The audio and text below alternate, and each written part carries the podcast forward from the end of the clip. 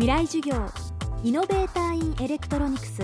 村田製作所の提供でお送りします。月曜日チャプターいち未来授業、今週からは年末年始企画として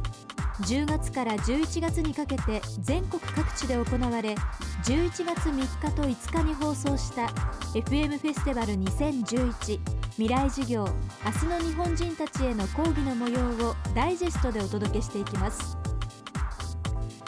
今週の講師は物質の最小単位素粒子の世界を解くための基礎理論で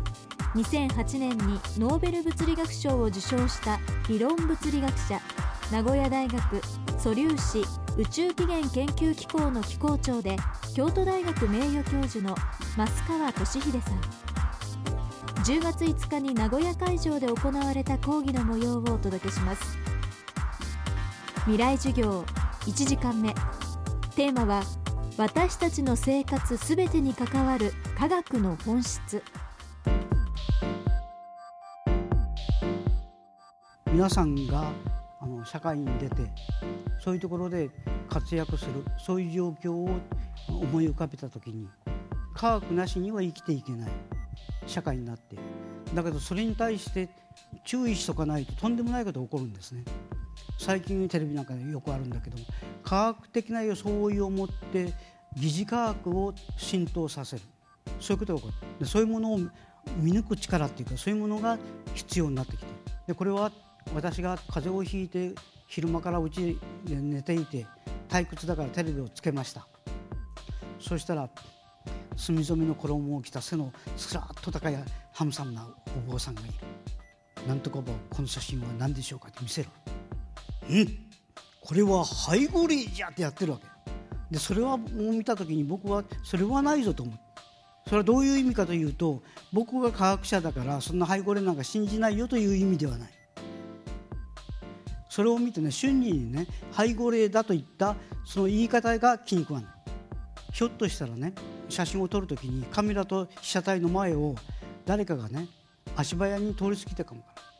そうすると足は前後に早く動いている。だからそういうところは映らない。しかし状態は比較的安定してこう推移しているから、うっすらと映る。そういうことかもわからない。だから本来だったならば、その写真を見たときにどういう可能性があるのか、そういうものを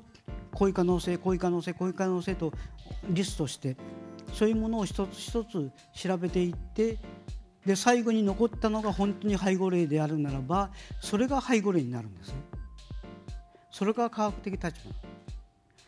場だから、肯定のための否定の作業という、そういうことを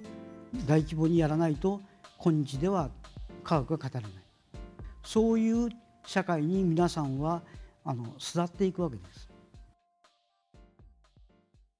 なぞなぞ出すね。うん。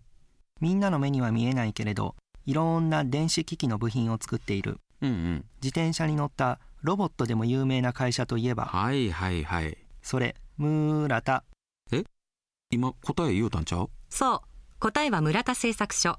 電子部品を作っています。未来授業、この番組はイノベーターインエレクトロニクス村田製作所の提供でお送りしました。